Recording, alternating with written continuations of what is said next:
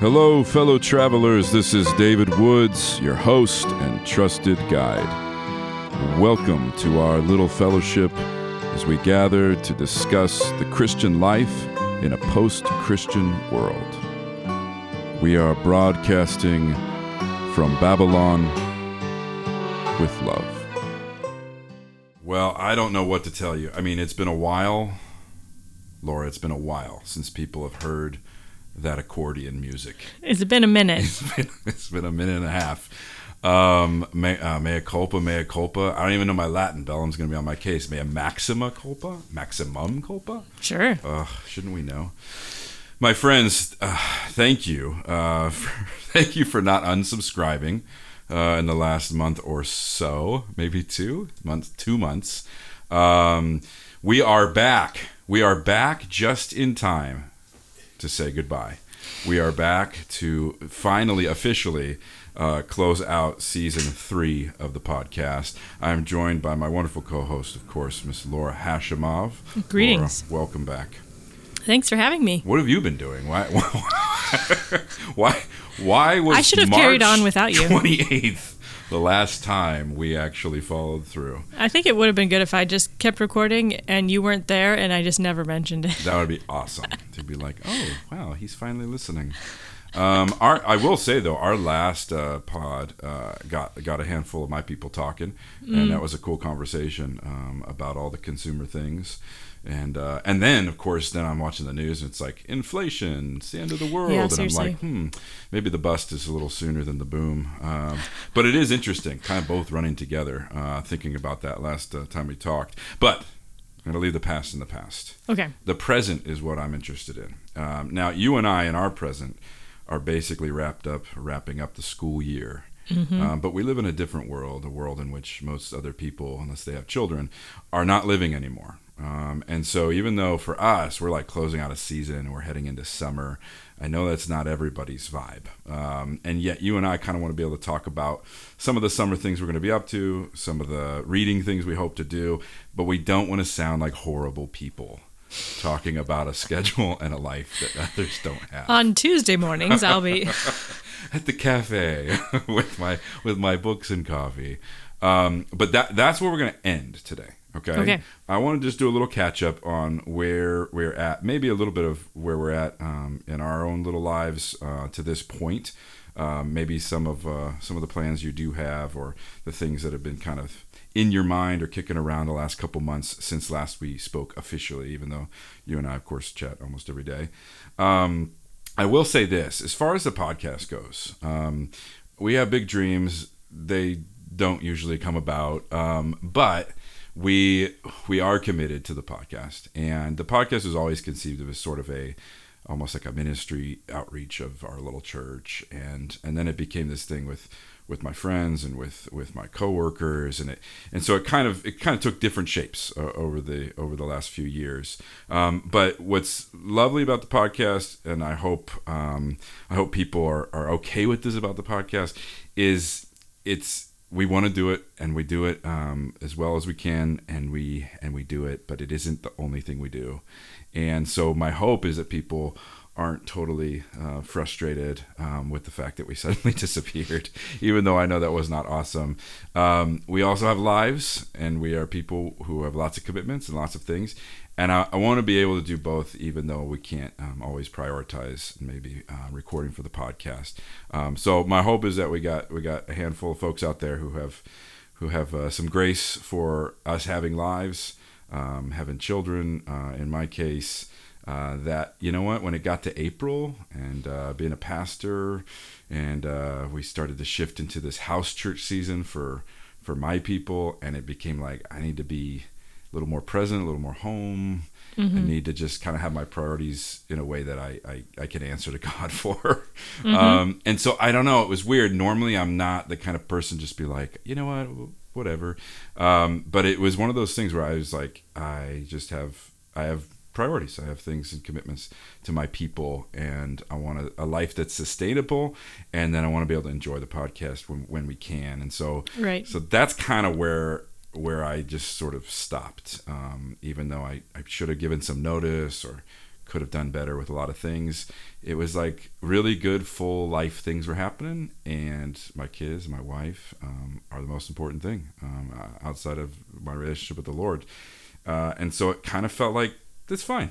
Um, Yeah. You know, this isn't our job. This is just something we get to yeah, do. it's a hobby. yeah. And a hobby that you do surprisingly well, all things considered.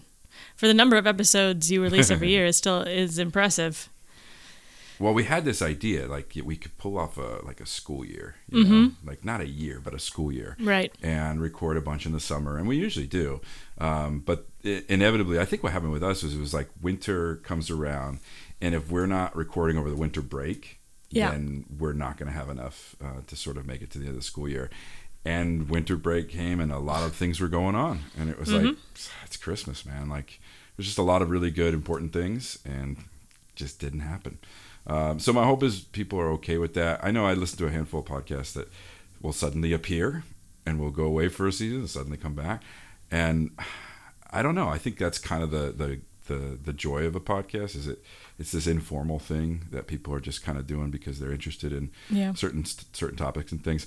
But that's my long-winded apology for having lives that are full and and yet still being committed to to meaningful conversations that I know have been a blessing to to the handful of people that are that are tuned in and I really appreciate those people and and we're committed to the cause um, just as a sort of little update on things um, would you say Laura would you say that you could see I mean season four you see this is like we could we could do this like this isn't this isn't beyond we're not too Oh, yeah. busy to pull this off No, I think I think it's like most things. You can sort of get better clarity about what it is and what you want to say and what you want to do with more time. So I would definitely, um, and I think I don't know in in that you have made it a low stress situation. It becomes fun, and it's sort of like conversations we're having anyway can become this conversations that other people get to lean into. So.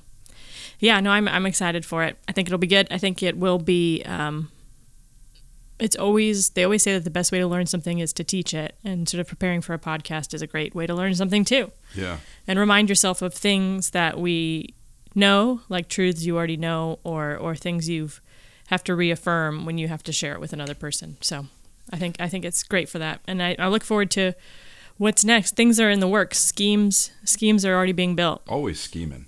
I got like a page of notes in front of me for next season. Like always scheming. One of the cool things though is, you know, like as you grow, as you grow in the Lord, as you grow in life, like I think one of the things we've talked about and we're learning to do better is you you do less right and you do it better. And mm-hmm. you know, we're we're deliberately trying to kind of step out of the the rush. Um, we talked about that in a lot of different moments in our conversations, but like s- stepping out and stepping back and saying like, what do I care about, and like who do I care about, and what do I not need to be um, spending and investing my time in, and what do I definitely need to be. yeah and what do i need to say? And what do i not need to say? And Yeah. yeah. So like I'm coming to the end of uh of uh 20 years of of weekly teaching uh, as far as the church goes and uh, teaching the Bible. Uh, the Thursday night Bible study I was, I've done for more or less 20 years, almost unbroken, and that ends um, this next week. yeah Um, and I'm genuinely exciting. I was uh, exciting, excited. I'm talking to well, that's up to other people. Um, but I was talking to Hayden about it. I was like, you know, and he said he said it so well as he do, uh, as he always does. He says, you know, ministries have have life cycles. Ministries have have times in which they are there and present.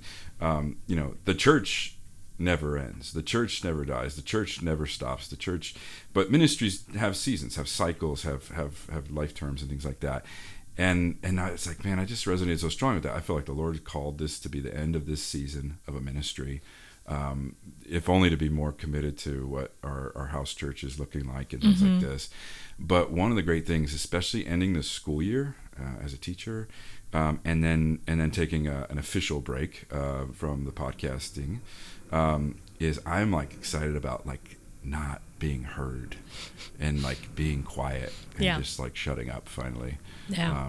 Because I, I I just talk too much. You can't you can't like think if you're always talking. right right like, I know what you mean. Good conversations can help you think better, But if it's always just noise, you know, if you're just always going all the time, you Mm-hmm. just you can't even track with where you've been. And I just feel like this glorious moment where the Lord's calling me to, and I've, I've talked to you a little bit about this, but take stock Right. of 20 years of ministry, take stock of where I'm at in life, uh, husband, father, etc. Um, have a season, hopefully this summer, of just being quiet, not being public or published or or whatever, uh, not being needed in those ways. Not that I ever really was, but you know, you get to convincing yourself that if you stop, people are going to be disappointed or whatever. Mm-hmm. Um, and so I'm just like, I'm excited about just sort of being quiet for a while and just having my time with the Lord be between the Lord and I and not like for something else. Yeah. Right? Yeah. Yeah. To sit sit in His Word without the purpose of having to teach somebody else. Yeah, because it always comes out, and it doesn't mean it's bad, but it, it can feel like, oh man, my quiet time just turned into that illustration in that sermon, or mm-hmm. you know, this fed into this, or fed into this, and it's nice to just not even be allowed that. I think Yeah. in some ways to just say this is just going to be a time.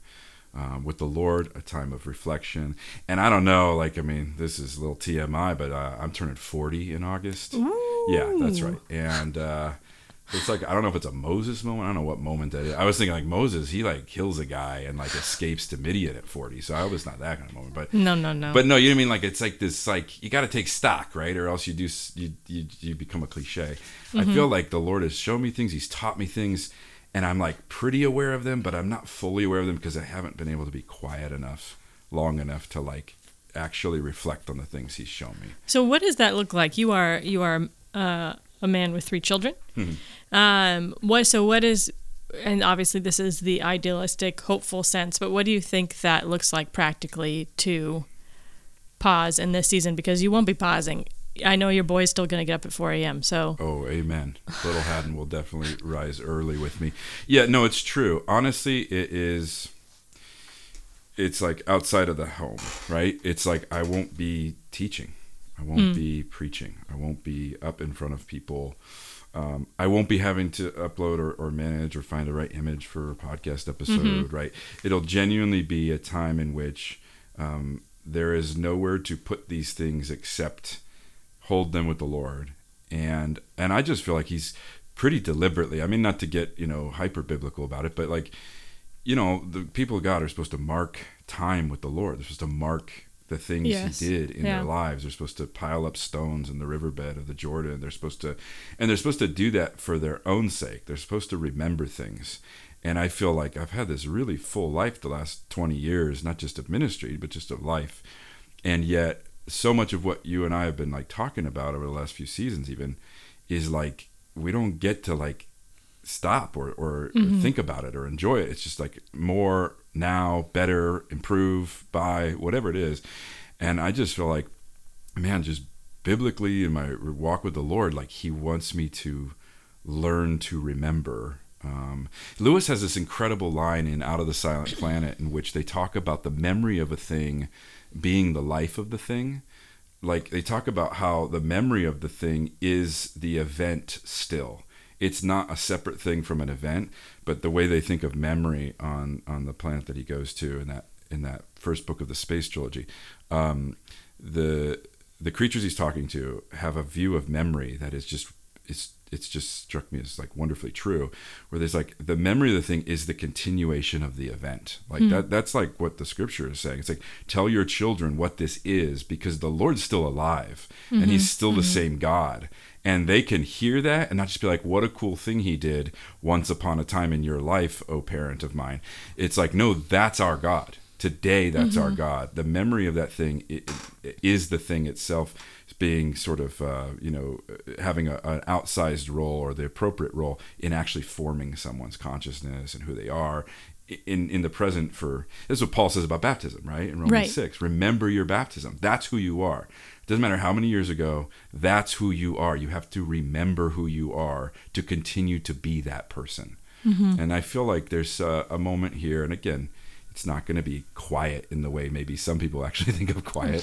My life is not quiet with with kids and, and responsibilities, but but it is a it is a different thing for me to not have to uh, be public or to Hmm. make Yeah. something official, Mhm. right? or to write something nice, or Right. not to be packaging it, or um, yeah, it's it's private. There's like an inner life that you need to have with the Lord, Hmm. and it can be hard when you're teaching or preaching, Yeah. or you know whatever it is. Yeah. Well, I, I'm excited for you. I think it's going to be a great summer. And uh, I know for me, summer is always a season where I feel like that, that internal well gets filled up again. Um, whether it's through the social things or the reading or the studying or the exercising. Um, What's it, what is that? it doesn't happen during the school year very often, but then in the summer you get moving again. So all those things sort of fill the well. Um, but then I want to, I'm curious, maybe when we come back in the fall, we can talk about how to try to continue some of those things throughout the year because um, I know I don't want to be the sort of person who's so always sort of all in or all out, Yeah. or maybe that's the wrong term for it. Um, but I would like to have a bit more consistency. I think being a teacher and uh, the academic year schedule is awesome. I would recommend it to everybody. um, but I do wonder how do we keep from like is it it's either pedal to the metal or um, way off and we're just cruising. Yeah, And so I how do I find a balance there of of creating some of that summer joy or summer energy or something in in throughout the year because uh, while I do love the the variant in the season, I think like how do we keep that quietness or that that inner life going when it's not just you know eight weeks without having to go into the office. yeah. Well, and that's such a natural segue to our next topic, which of course is the subject of the pencil. The pencil. The pencil. Okay, so look, look. Next year, I'm going to be teaching literature. I'm going to be. You're going to be my boss I am. I am officially his Yeah. boss. um, and so I am going to. I am going to become what what the English department is, and so and so I was like, I've been thinking about it. I've been looking. I've been looking over the fence, and uh, and I'm like, okay, the English department they have these physical books. So they, they, they everyone just opens their books, these physical books. No They ebooks. no ebooks, paper books, and uh, and then the English teachers, you and the the one and only Jordan Dobbins, um, you you have notebooks, Mm-hmm. and I see every day you're writing in them, you're Mm-hmm. writing, you're writing, and I'm like, what what is this? What is this world? And and I know what it is. I know it's it's something that's called the analog revolution. And it started small TM. it started small um, but i'm like so i like start looking over the fence and i'm like and then my wife's gonna roll her eyes at this but then i'm like okay i need to get a notebook but i need to like do research i'm like you know i'm that guy i need to read what kind of notebook and then i'm like what kind of pen you know okay so that leads me down a rabbit trail and i find this guy from northern ireland named tj something or other with a great voice and great accent and he has this video series that's no longer uh, being produced but it still exists on youtube called wood and graphite and I stumble into this world, and I know I'm not kidding to you. It is a world of people who are not just into sort of writing and writing on paper as a way to slow down, but but in my corner of that world that I tumbled into um, is a world of people writing in pencil.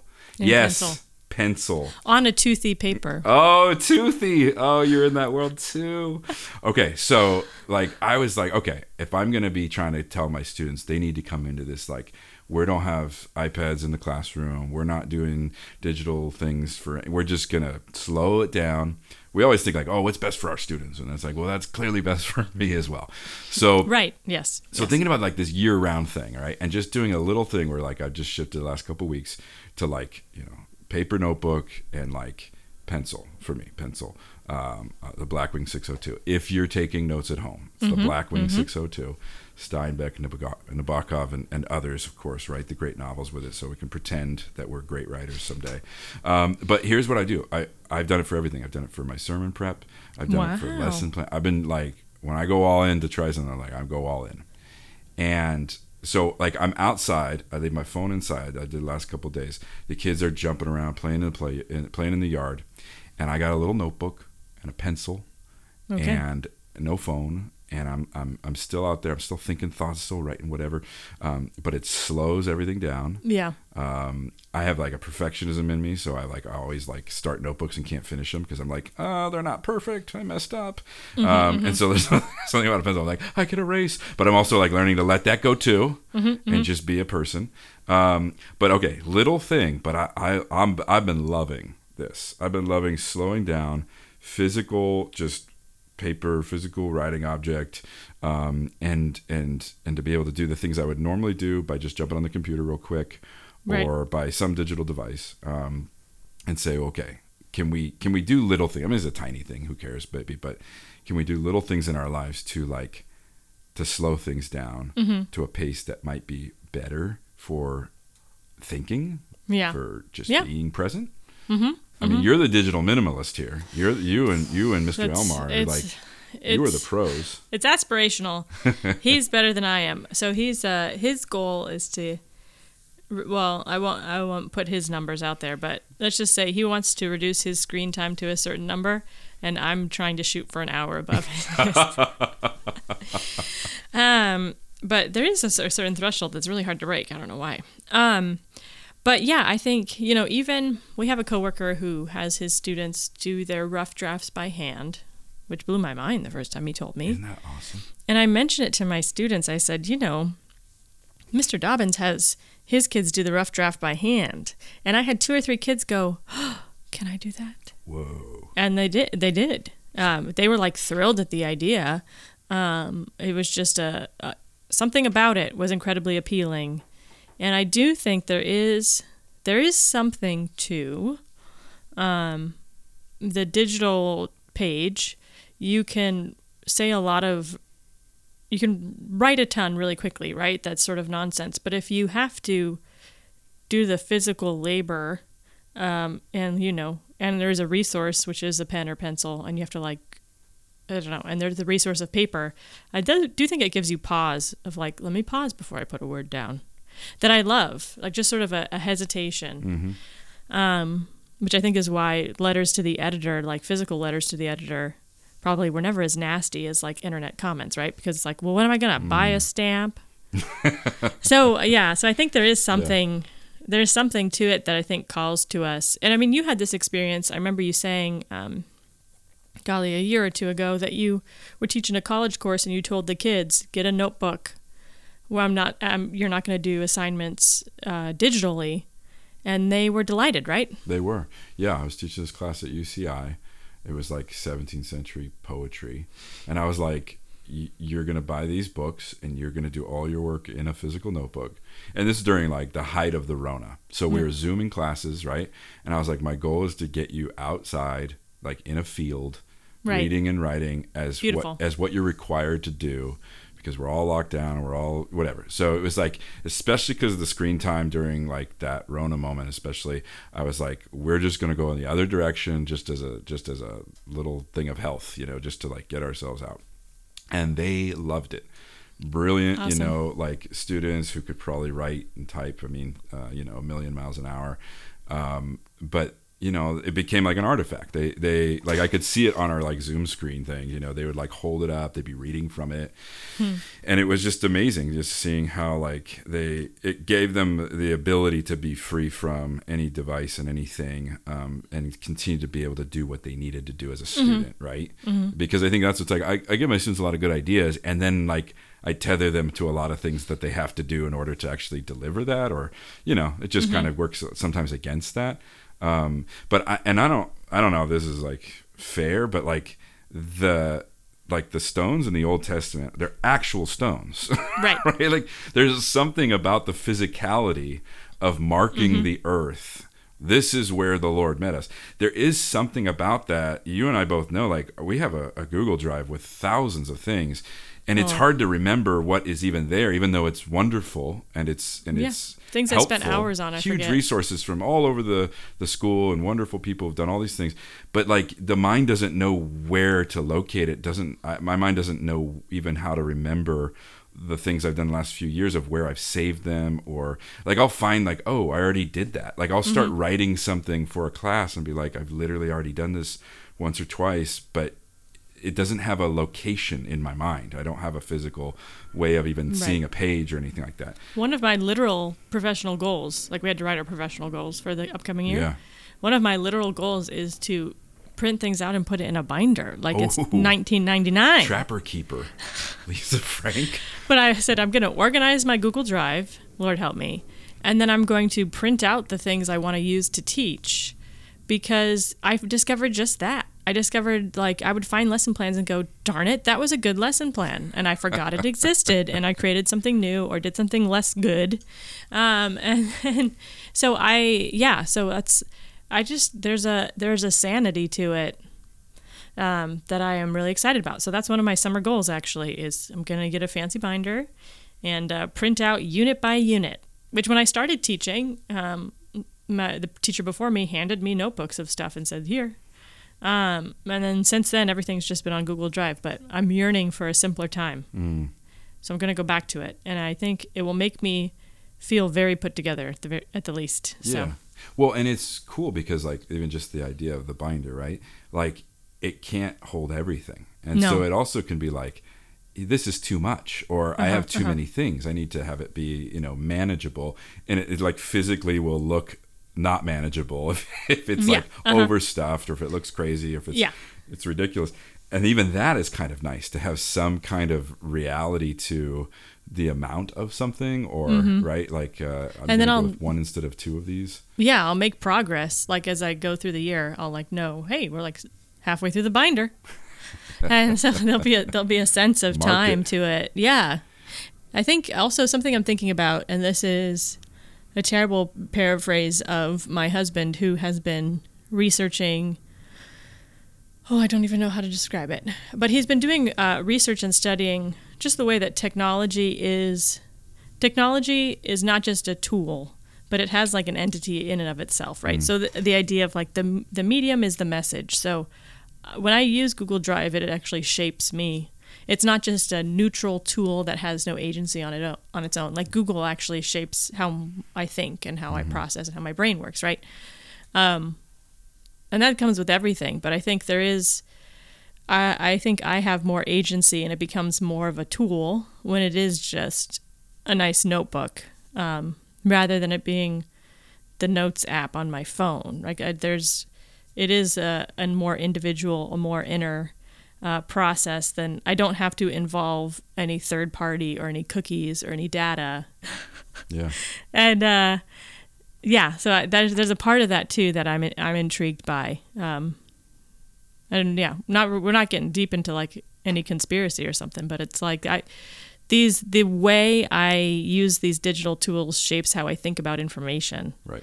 um, even when it's my own information. So, taking a step back from that, of like, yeah, resources are not endless. My mind is not, you know, my I have times where I need to sh- slow down or turn off. Um, and I think, yeah, as you're talking about, these analog habits can remind us of the reality of our humanness, Yeah.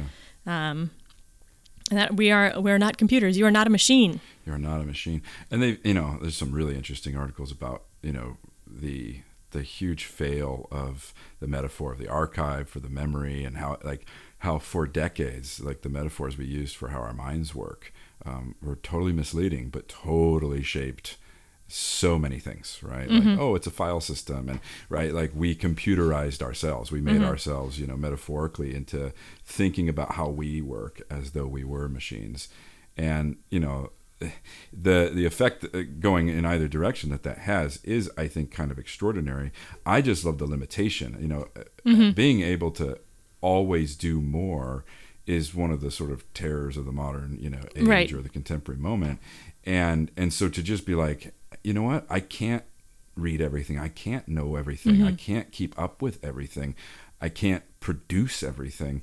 Um, and maybe good lord maybe the lord doesn't want me to like maybe i'm not called to maybe i'm not made to maybe i'm not made Right. to process that much information or that many devastating news headlines at once i mean like truly like the impact on the soul of just scrolling through news feeds is overwhelming and and not what we were i think made to be able to hold uh, or to hold well and so it's it's making us anxious and and and riddled with all sorts of issues, as we well know. But even but even so, to to do the counter argument a little bit, Mm-hmm.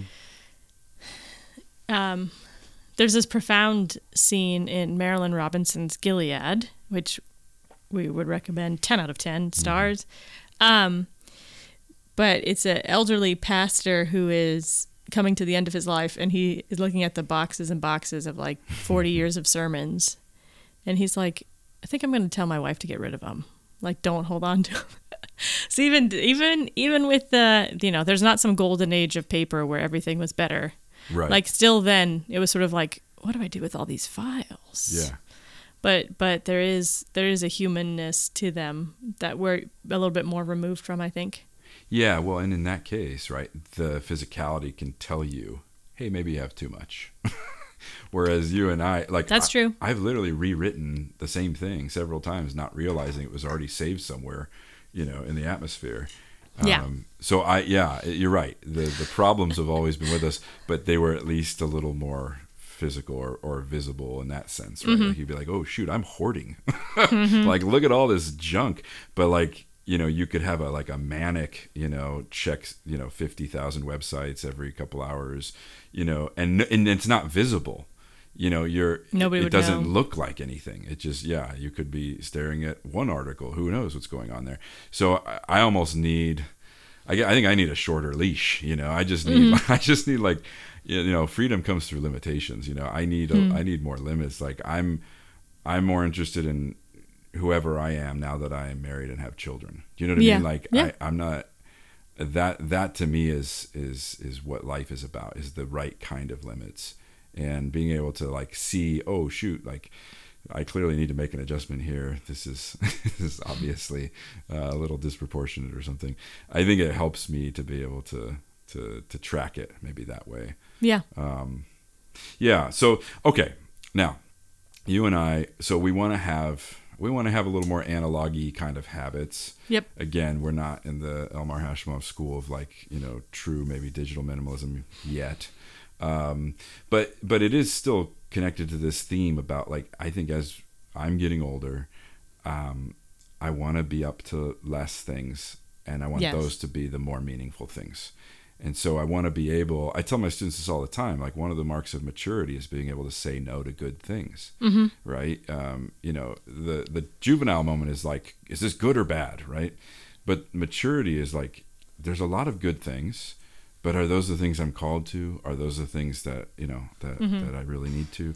Um, bishop to? scarlett always says uh you if you can't say no it's not a true yes Ooh, like, like if, if you're feeling forced into it i think he says it more poetically i'll see if it comes to me but yeah the only the only real yes you can give is if you if you're able to say no um and and it's a it's a very true idea of of often we we will overfunction or feel like we have to do something and so we say yes but in reality um yeah th- th- being able to say no no to good things for the sake of other good things is uh really beautiful Yeah.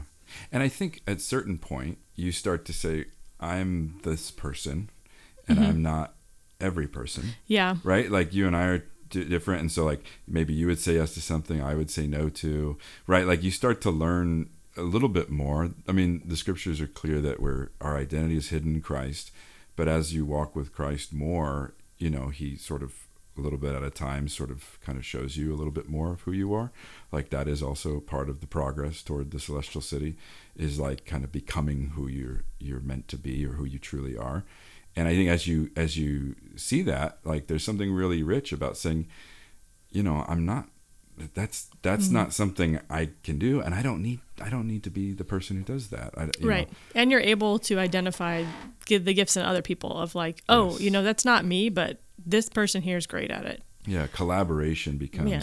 something that opens up becomes so much more interesting when you're young i remember being like you know a teenager i'm like okay i need to be able to do this sport thing i need to be really smart i need to learn how to play guitar so the girls will like that you know you're like i needed to be able to Mm-hmm. and then there's something wonderfully liberating to be like i'm horrible at music and other people are wonderful and i'm going to cheer them on i'm gonna let it go um, I'm gonna let it go.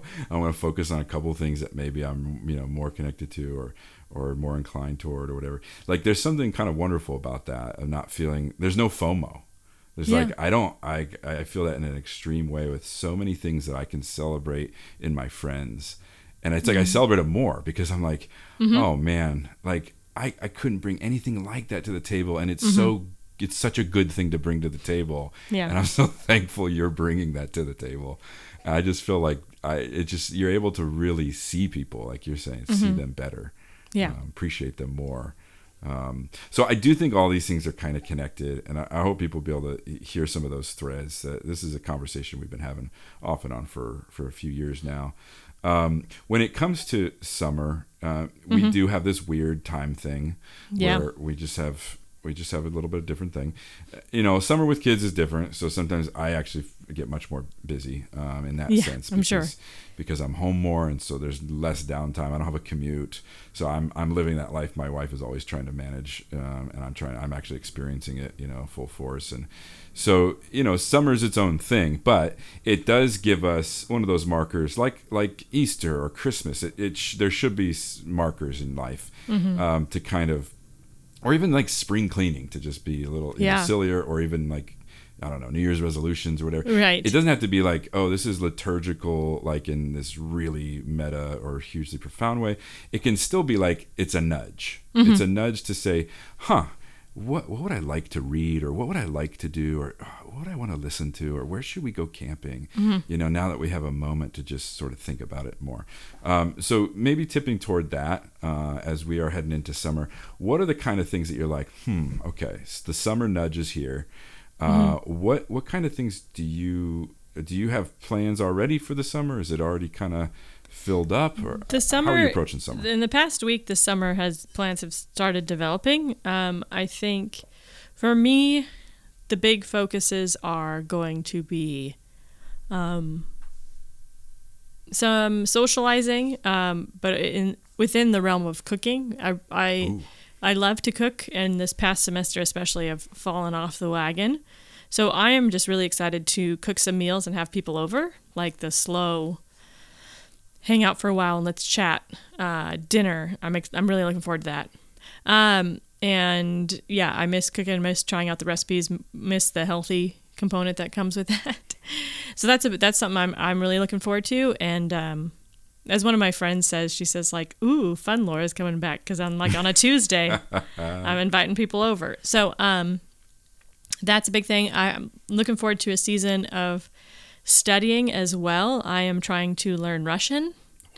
And uh, as hard as I try, I don't spend much time on it during the week. Uh, I have Russian once a week, my lesson, and I, I try to study in between. But to learn a language, you got to be studying it every day. So, hoping to really double down on that. I can make a lot of progress in the summer. Want to learn more about the ancient world.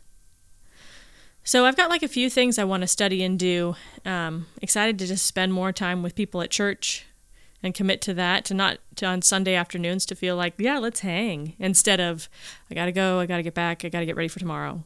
Um, so those are things I'm really excited about. Um, When it comes to cooking, is this something that you've done years and years and years? It's always been something you love. yeah, I, I've enjoyed cooking for a long time. I think especially in the past three or four years. I think um, I sort of got some confidence. One of my best friends, Sarah, was is always felt really confident and creative in the kitchen, and so she would invite me over to cook. And you kind of you see somebody else doing it.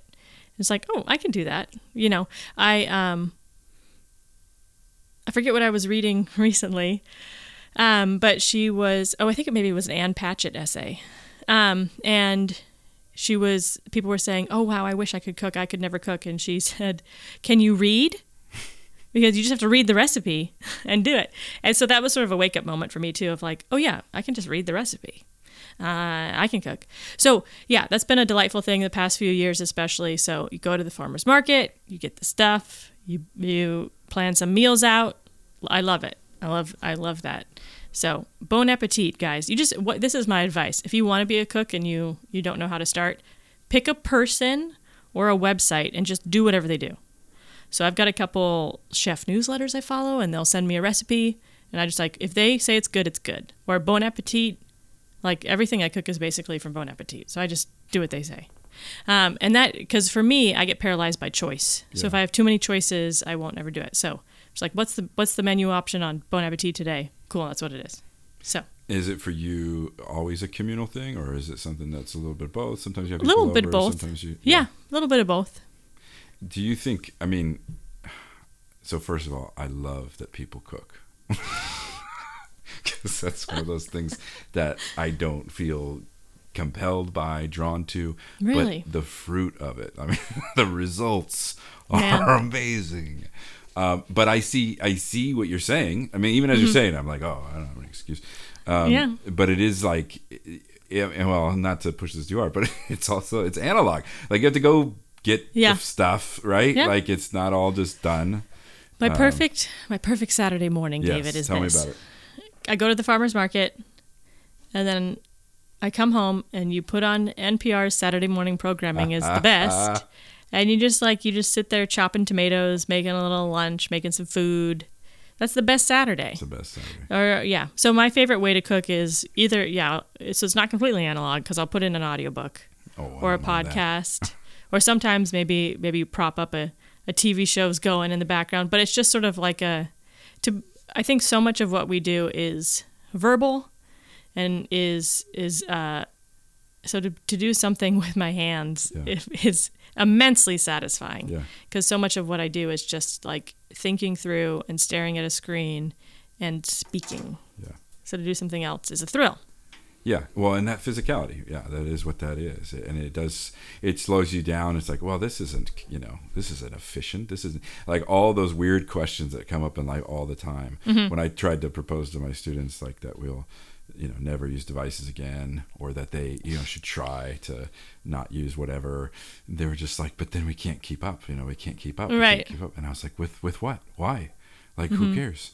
Um, but a- a- asking those questions about time, I'm like what you said about Sunday with the church thing, right? Like Lisa and I saw it. I don't know how many years ago.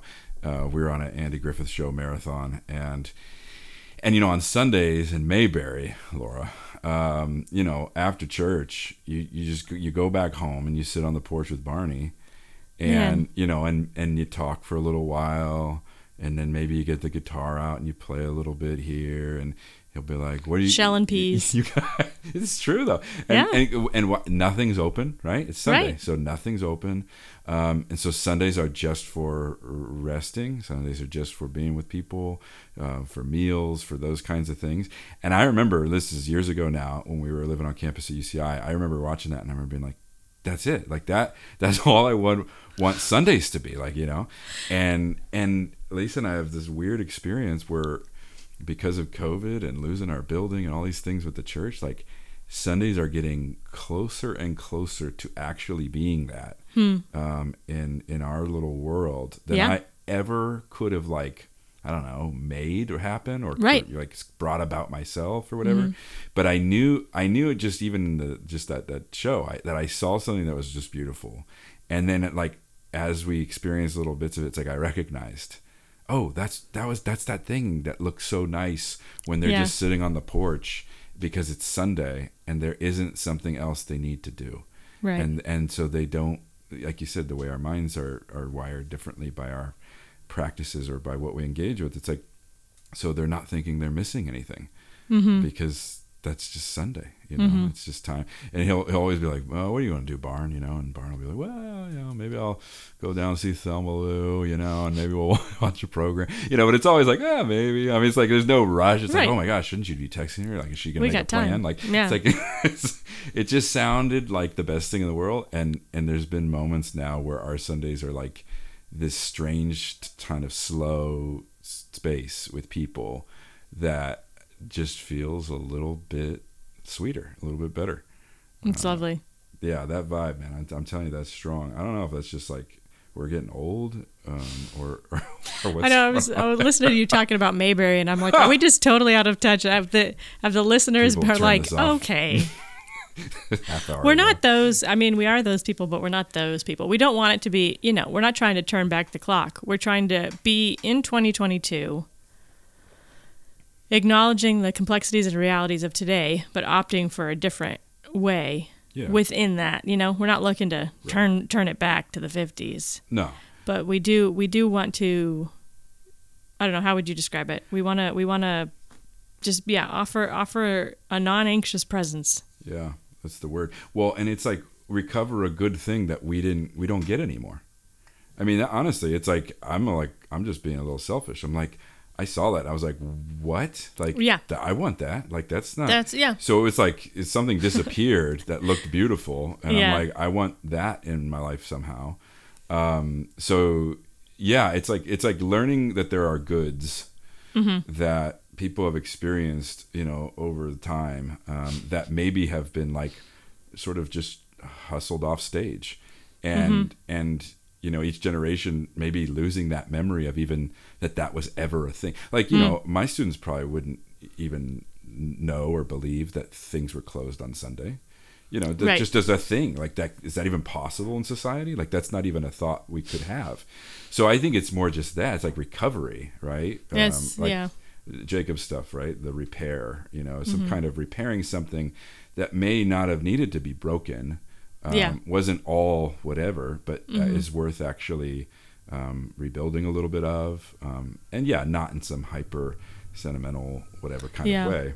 recommendation for if you haven't read it or you haven't read it recently fahrenheit 451 is one of my all-time favorites every time i read it i think this is a great book and there's these scenes in the beginning with clarisse who's sort of this oddball quirky teenage girl and the main character guy and uh, guy is like what does your family do at night? And she's like we sit around the table and we talk. And he's like what do you talk about? And she just laughs at him. And and there's this scene of him where he says he wants to like press himself up against the walls of their house and be like let me in. Like what are you talking about? What's going on? Because he and his wife never speak. They just watch tv every night. So he sees these people sitting around a table and and he's like what what could you have to say? Because he has no memory. The memory's gone. Or clarisse will always say things like uh, she's the one who says i heard firemen used to put out fires and she or she says i heard that um, teenagers didn't used to kill each other. I heard and it just every time she says it you're it's a stab in the heart to us and as a modern reader but it's like oh right if you she's the keeper of that memory um, and when you lose it it becomes it seems absurd. It seems like an impossibility but it's not it's possible. It is, and and to be able to say like this, this was a thing that happened. This can be a thing that happens again. It, it is back to that idea of like the Lord met us here in a good place before, and He can meet us again. Right? He's Yeah. this like the things that are good in life are are still good. Right? Like there's not that much. Uh-huh. there's a people there's a reason people have been doing it for millennia and we're not reinventing i mean we we we tend to reinvent you know all the wheels every generation and it's like there's just not a need to a lot of it's because we've forgotten Mm-hmm. Yeah. what was good um, Mm-hmm.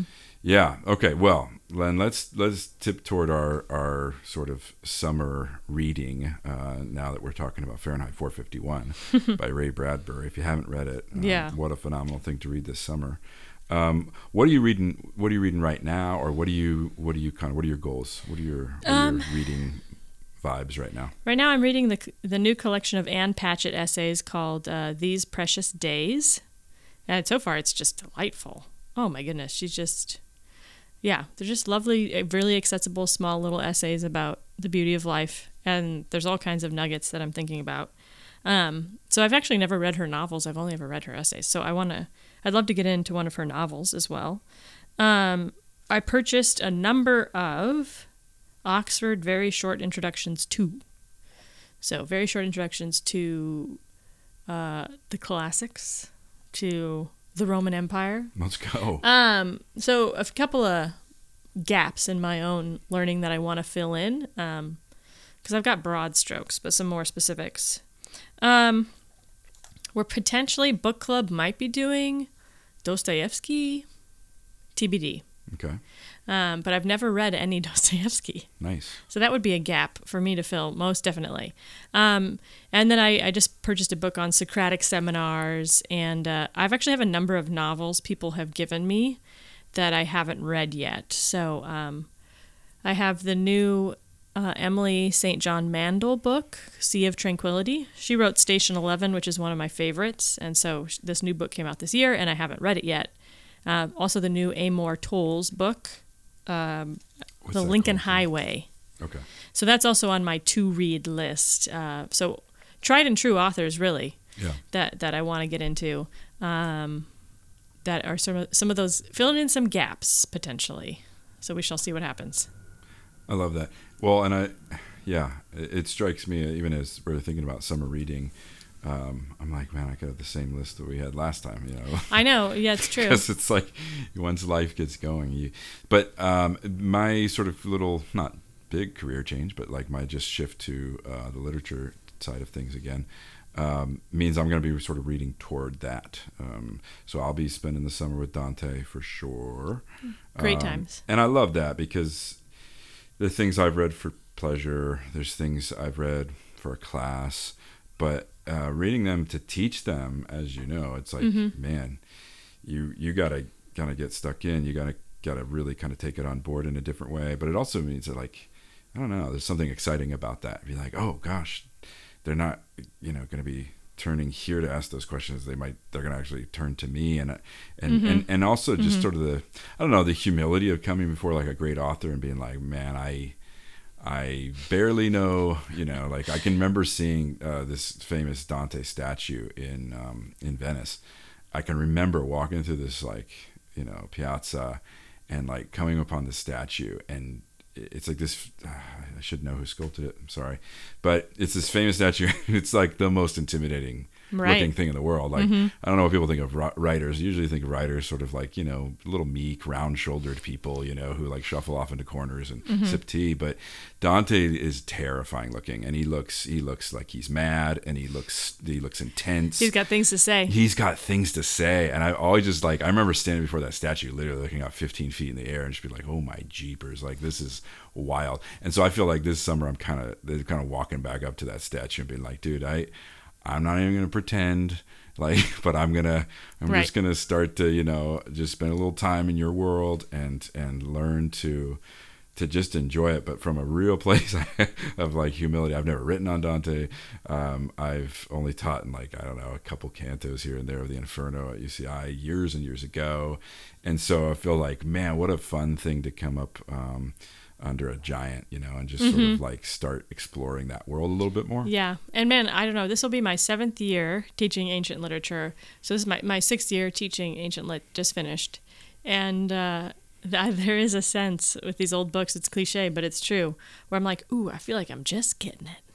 I feel like I'm just starting to get good at teaching the Odyssey. I feel like I'm like this is the first time I read the Aeneid and was like, oh, I could explain I this. think I get this. Yeah, which is crazy. It, it, my students can't understand that um, when I tell them it, but there's an excitement at revisiting them again, um, and and there's something new every time, or you find a, a new companion commentary on it, um, and it illuminates something that you didn't know was there before. So, yeah. That's our theme, right? Like Yeah. going to good places and just going further in. people have been thinking and writing and talking about these things for a long time. People have had habits of mind and habits of life, and we're we're just these knuckleheads who are like, maybe I've got something new to say or new to do, and uh, not the love that. case. I love that so much. And because even when we were talking about summer reading, I was like, oh shoot, I'm gonna have to, you know, I, I don't know anything like new and stuff like this. And and I didn't even feel that compelled this year to like or this summer, I don't feel that compelled to read almost anything new. Yeah, But I have felt like I want I need to go back to places that I've only hung out a little bit, like the Dante place. Um, other places like I've mentioned Patrick Leigh Fermor, um, Yeah. A Time of Gifts, and I'm I'm I think I'm rereading. I'm not even sure if I ever read it all the way through though, so I might be reading for the first time the second book in that. It's a trilogy of his journey from uh, London to Constantinople between the wars. And I mentioned this before, but he's just one of the best prose stylists in like 20th century English. Period. Is just such a beautiful writer, and it's travel writing, and so it's just like there might not be some artificially really compelling plot, except the fact that this guy is moving through all these incredible places and meeting unique and strange people. Um, but the book uh, I'm in right now is Between the Woods and the World. Um, and so it's just like God, it's just delightful. It's like being inside. I even think they use this for the cover of a time of gifts. It's like being inside a, a Peter Bruegel the Elder painting. You know, like the like like Fleet Foxes covers or something like that, Yeah. right? You'd get these like or like Hunters in the Snow. I think even part Yeah. of that is used as a cover, and so it's like that's what it's like. It's like you're walking through those paintings Mm-hmm. um, with this guy as he literally travels on foot, like the most inefficient, slow way of doing anything, um, to like Constantinople. I mean, it just sounds Right. like this magical. Thing. I love travel writing in the summer. It's incredible. It's so good. So I'm like going back to just a handful of things. Another thing I will say, my wife has been watching um, Anne of Green Gables, uh, the classic. Megan Follows, uh, the miniseries from the 80s Mm-hmm. Yeah. into the maybe early 90s. Anne of Green Gables, Anne of Avonlea, and I have come home, and you know it's a stressful time as teachers, and she's getting all this incredible art project. It's just an overwhelming amount of stuff to do, and yet in the background I can hear Anne and Diana like, Oh, and I'm just like, good. this is the best world. This is the Yeah. best thing in the world.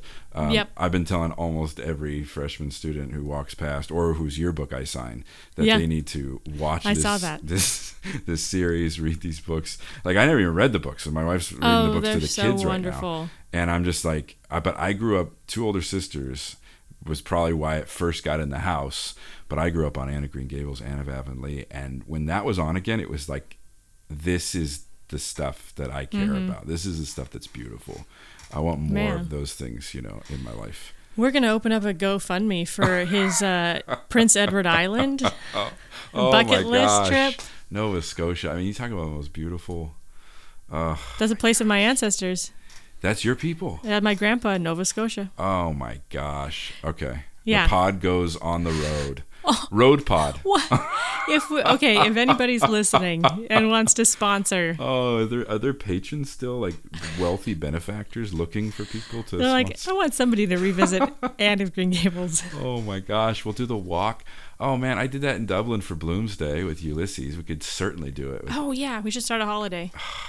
That would be so cool. Mm-hmm. So yeah, was it Lucy Maud Montgomery Mm-hmm, writes the books, and Lisa's reading them right now. I, I know they must be as or more delightful even than the miniseries I'm talking about.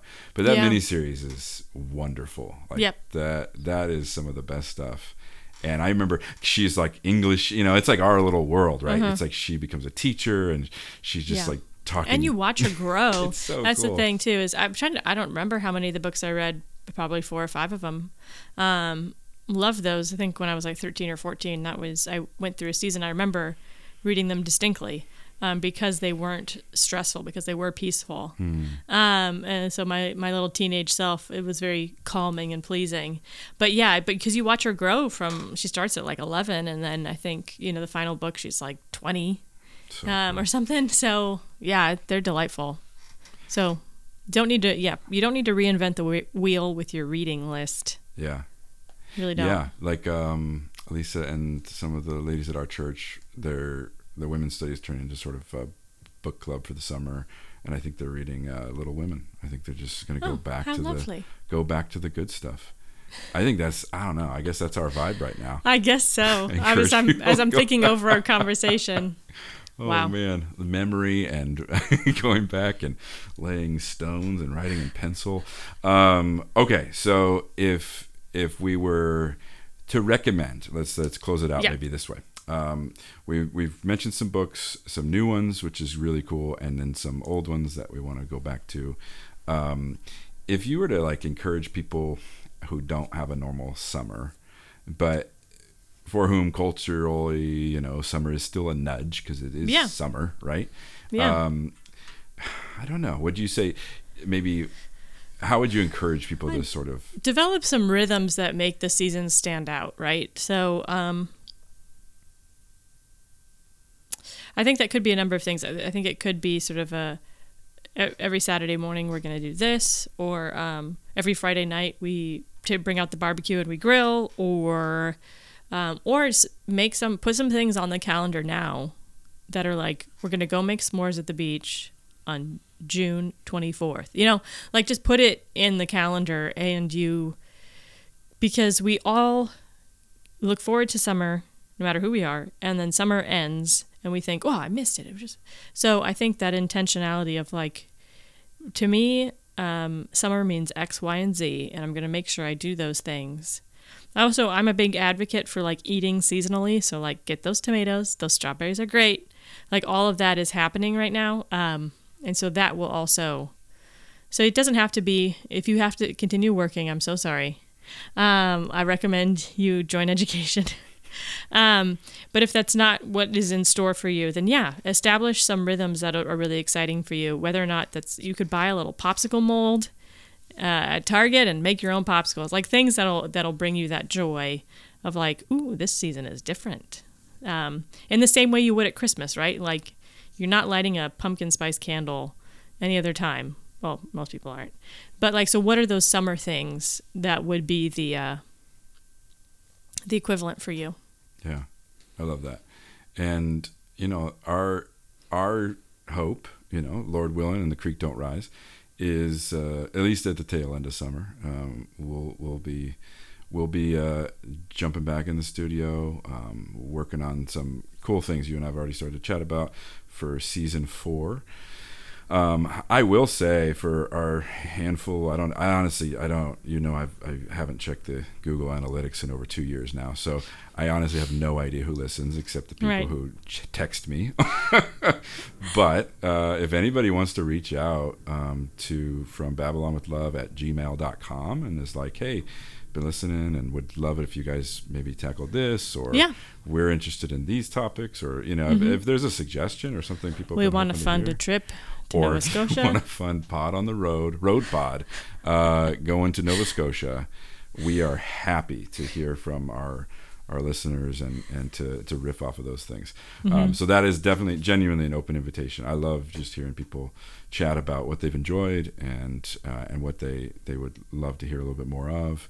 Um, Yeah. So so those things we're gonna be we're gonna be kind of cooking on some things. We'll be meeting up a couple times to just uh, put a little game plan together. We are still committed to the pod. I do thank everyone for just being understanding about life and all the things. And um, but this is this is this is a good thing, and this is something that we do enjoy, and we want to be able to uh, invest in in a proportionate way, and and and keep having good conversations about interesting stuff.